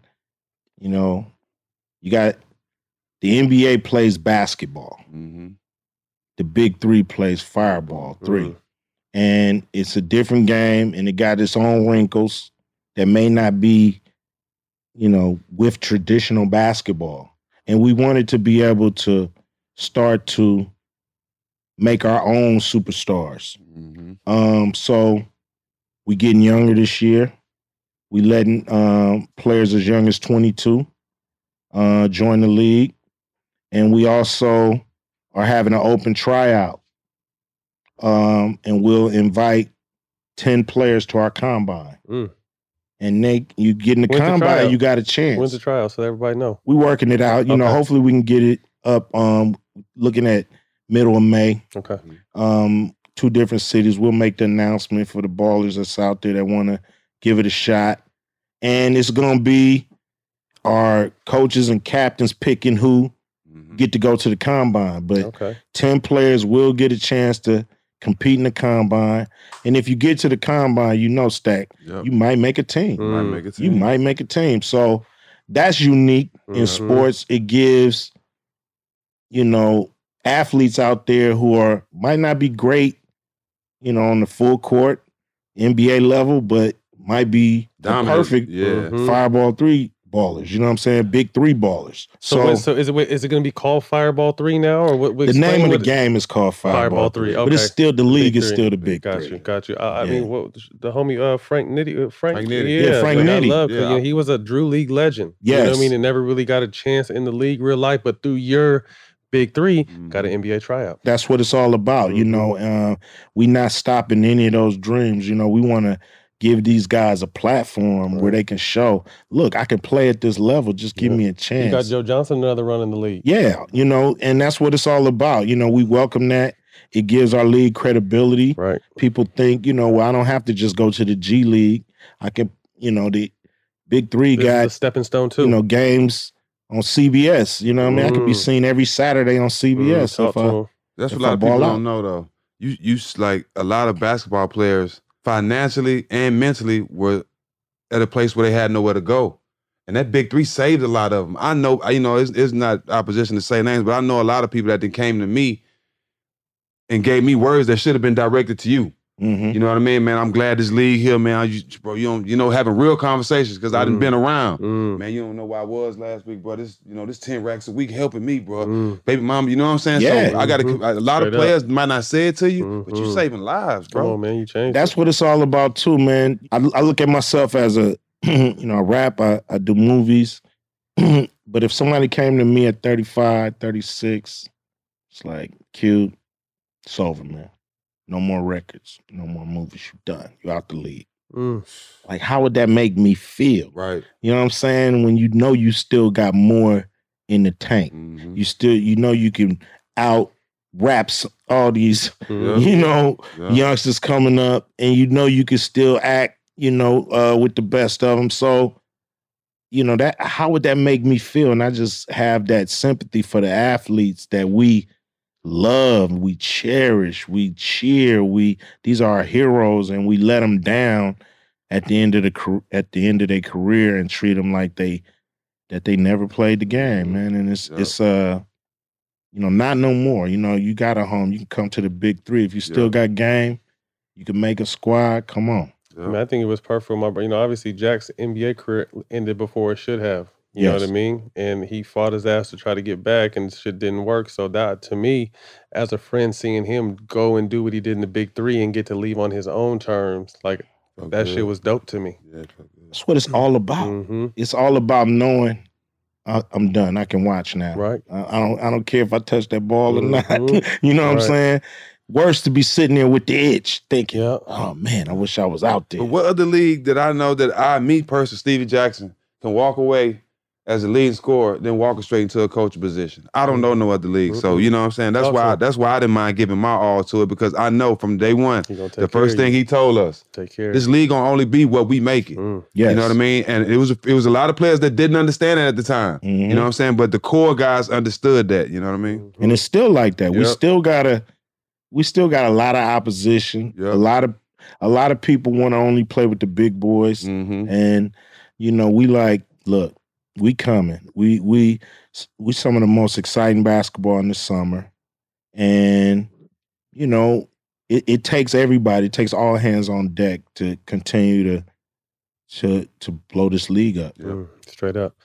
Outside of the Lakers, thoughts on teams and players you kind of get when you get some time you, you like to check out?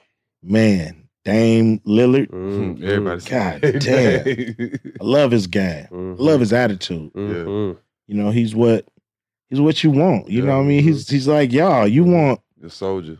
yeah. You don't want nobody in there all friendly, friendly. You know what I'm saying? You Trying to go to want war. Yeah, you want that, you know, gunfighter. Yeah. You know what I mean? Like I, I come in to seek and destroy. I don't come in to Bring them all. know, yeah. So when I see those type of players, you know, they become my favorite athletes when they got game over the ones who are just, you know, nice to everybody and you don't know if they care if they win or not. Yeah. You Will the know? Lakers repeat, you think? I think we got what it takes to repeat if we healthy. Health. It's all about health. Um, but it's cool that these youngsters and uh, these new players are getting a chance to play Yeah. without uh, LeBron and and AD and win. You know, they showing like, yo, we we Lakers too. It ain't all Mhm. about them two players. So I think that's gonna help us in the long run. Absolutely. But you know, Brooklyn is they look Mm, tough, they man. loading You know, up. they done- they done stacked up, and we'll see. Mm, health is key. Yeah. Thoughts on how you fell in love? Obviously, you started early, but you fell in love with the game in the early 80s. Obviously, a very physical, defensive minded game. To see what it is from there to how it's 130, 40 point games and barely any defense. Thoughts on kind of the evolution of the NBA? I like a, a a strong competitive game. You know, I like you know regular season NBA games are okay. Playoff games to me is what's what it's all about. You really get to see, you know, the guys getting down to the nitty gritty and giving that extra effort on defense. You know, um, but it it, it is you know strange sometimes because I remember hearing like no layups in the playoffs and actually seeing it. It meant that. it meant that. Mhm. Like you go there for a layup, man, you better have your gun out. Like, you know what I'm saying? So to see dudes just go lie to the rack, you know, it's different. like nobody really, you know, challenging hard. Um, mm, that's why I let certain things go on in my league. You know, not I don't want hard fouls at the Y'all get- rim, y'all get but I do though. want um, you know, the hand checking and letting guys actually play defense and Mm-hmm. stay in front of a guy, and I think that's important. You know, nobody want to see, you know, 150 point game every every time out. You know, Mhm. Recently, the, the the the great DMX is hospitalized. You posted a studio session with him. Obviously, we're all sending our prayers to him. How special was he as an artist? I mean, he was one of the greatest to ever touch the mic. At his height, he was as big as any rapper out there. Was selling five and six million copies. Um, I got a chance to work with him early before he even like blew up. I think before he even had his first, might have had one record on the radio. Um, I was doing a We Be Clubbing remix DJ Clark Kent, shout out Clark Kent, the homie. He uh he was like, all right, Q, who you want? I can get anybody in New York on this. Who you want? And I was like, man, I'm hearing about this young kid I heard on the radio, man, named DMX. He's like, yeah, I know you talking about. Mm. He said, you want him? I said, yeah. He said, all right, I'll get him. He went, got DMX. DMX was like, man, thank you. Thank you for putting me down. You know what I'm saying? And then we did the track. It was bananas. And um, I flew him and the Ruff Ryders out to shoot the video. Mm.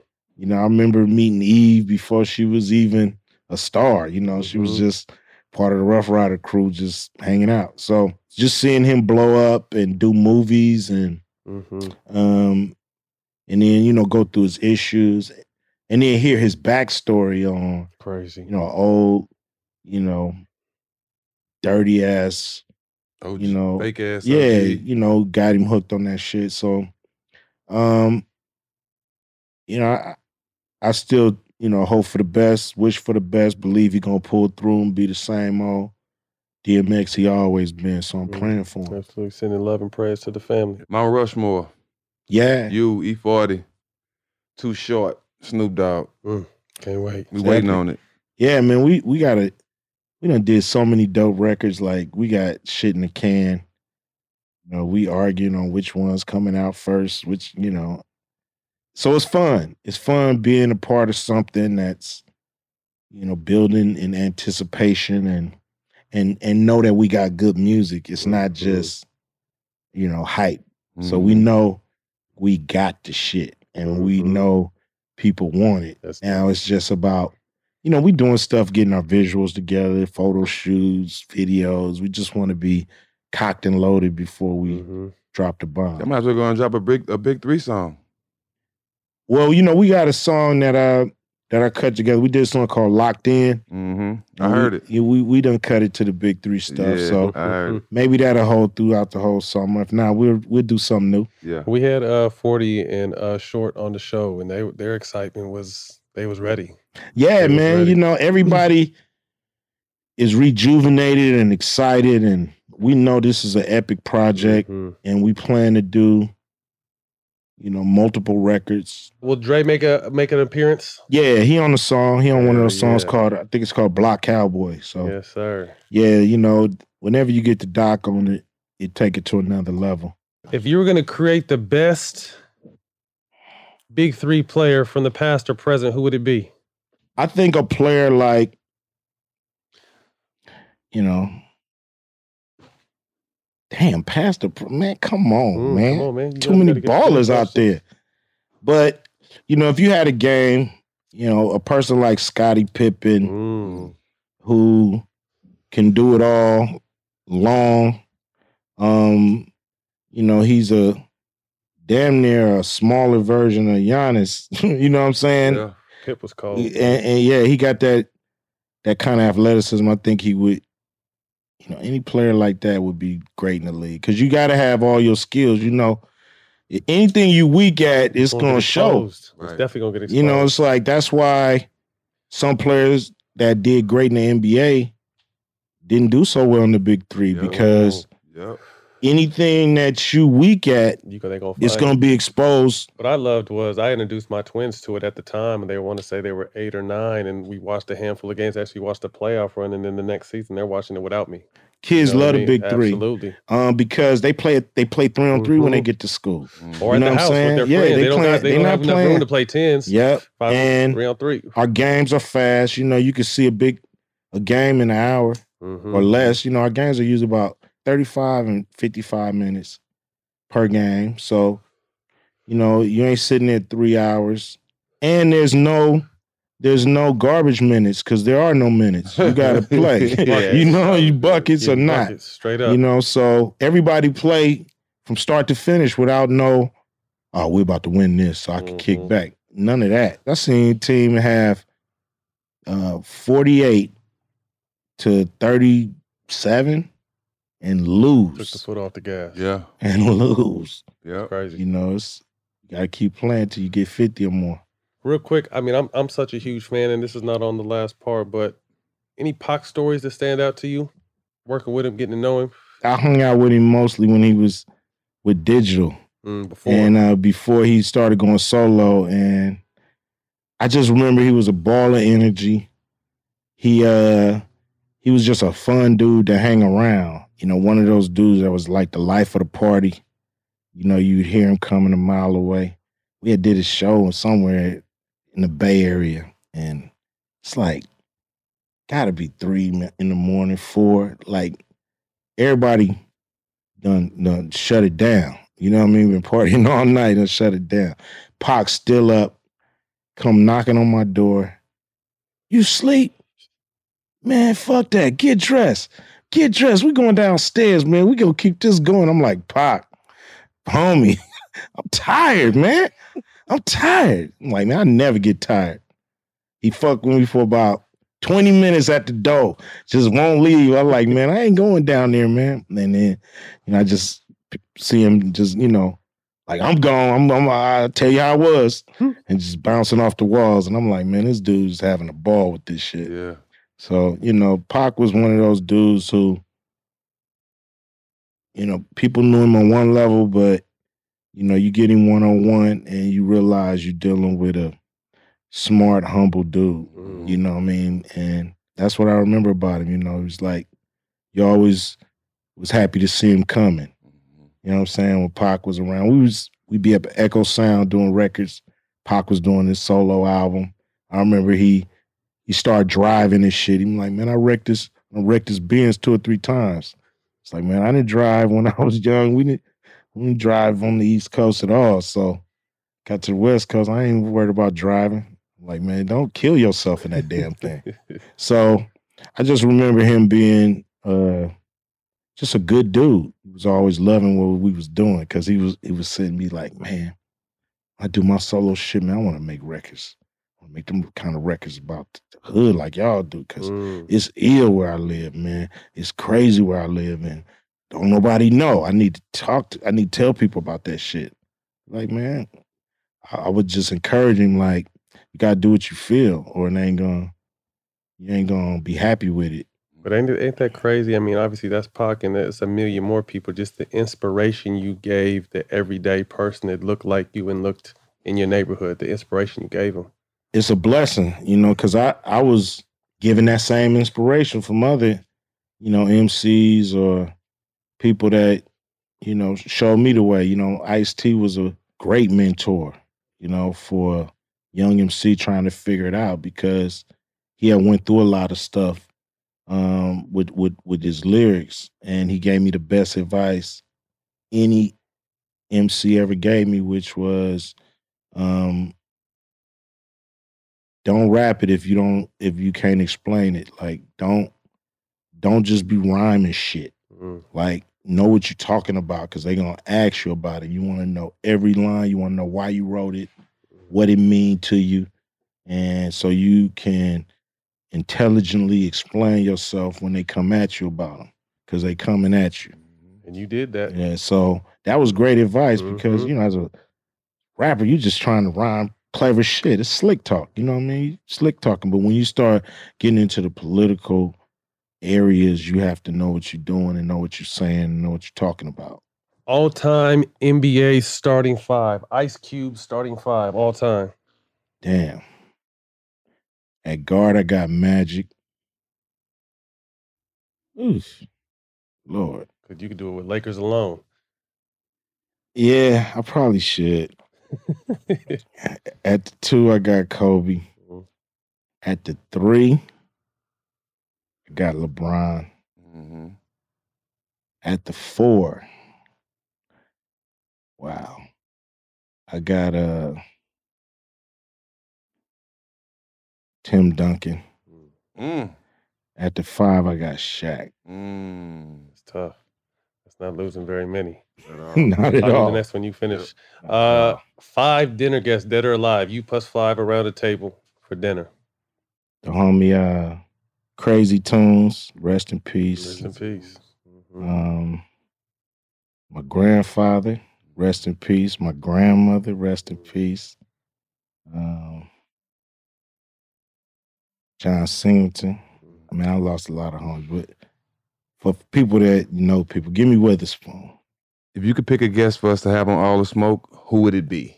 But you have to help us get this guest on. That's the part. Y'all tell me which one y'all want. I mean, I'm hearing all Uh, these else? Who else? names. Who else? man. Chris Tucker. You, like, you got a lot of names now. Um, Ice T. You said a lot of people now. did y'all have Kevin Hart on here? No, No, bam. Ooh, that's a good. That's who one. we need. Kevin Hart. Y'all are. a That's funny who we duo. need, Y'all are a Sharp funny Boy. duo. Y'all are a funny duo. Oh, that would be like. Hey man, that's a wrap. Ice Cube, man, we appreciate Hey, your man, time, G, brother. Thank you. Love, it was an honor. Y'all got to have me back, sir. man. Yes, sir. Yes, sir. Man, you can catch us on Showtime Basketball, YouTube, and the iHeart platform, Black Effects. See y'all next week. Big three. Yeah, yay. This is All the Smoke, a production of The Black Effect and iHeartRadio in partnership with Showtime. At Bet365, we don't do ordinary. We believe that every sport should be epic. Every home run, every hit, every inning, every play. From the moments that are legendary to the ones that fly under the radar. See for yourself when you sign up today and get $150 in bonus bets when you bet just $5. Whatever the sport, whatever the moment, it's never ordinary at Bet365. 21 plus only must be present in Ohio. If you or someone you know has a gambling problem and wants help, call 1-800-GAMBLER. Terms and conditions apply. From BBC Radio 4, Britain's biggest paranormal podcast is going on a road trip. I thought in that moment, oh my God, we've summoned something from this board. This is Uncanny USA. He says, Somebody's in the house. And I screamed. Listen to Uncanny USA wherever you get your BBC podcasts, if you dare.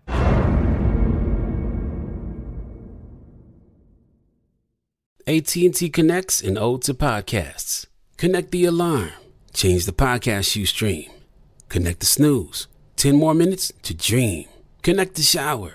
Lather up with the news, sports talk, comedians, or movie reviews. Connect with that three-hour philosophy show.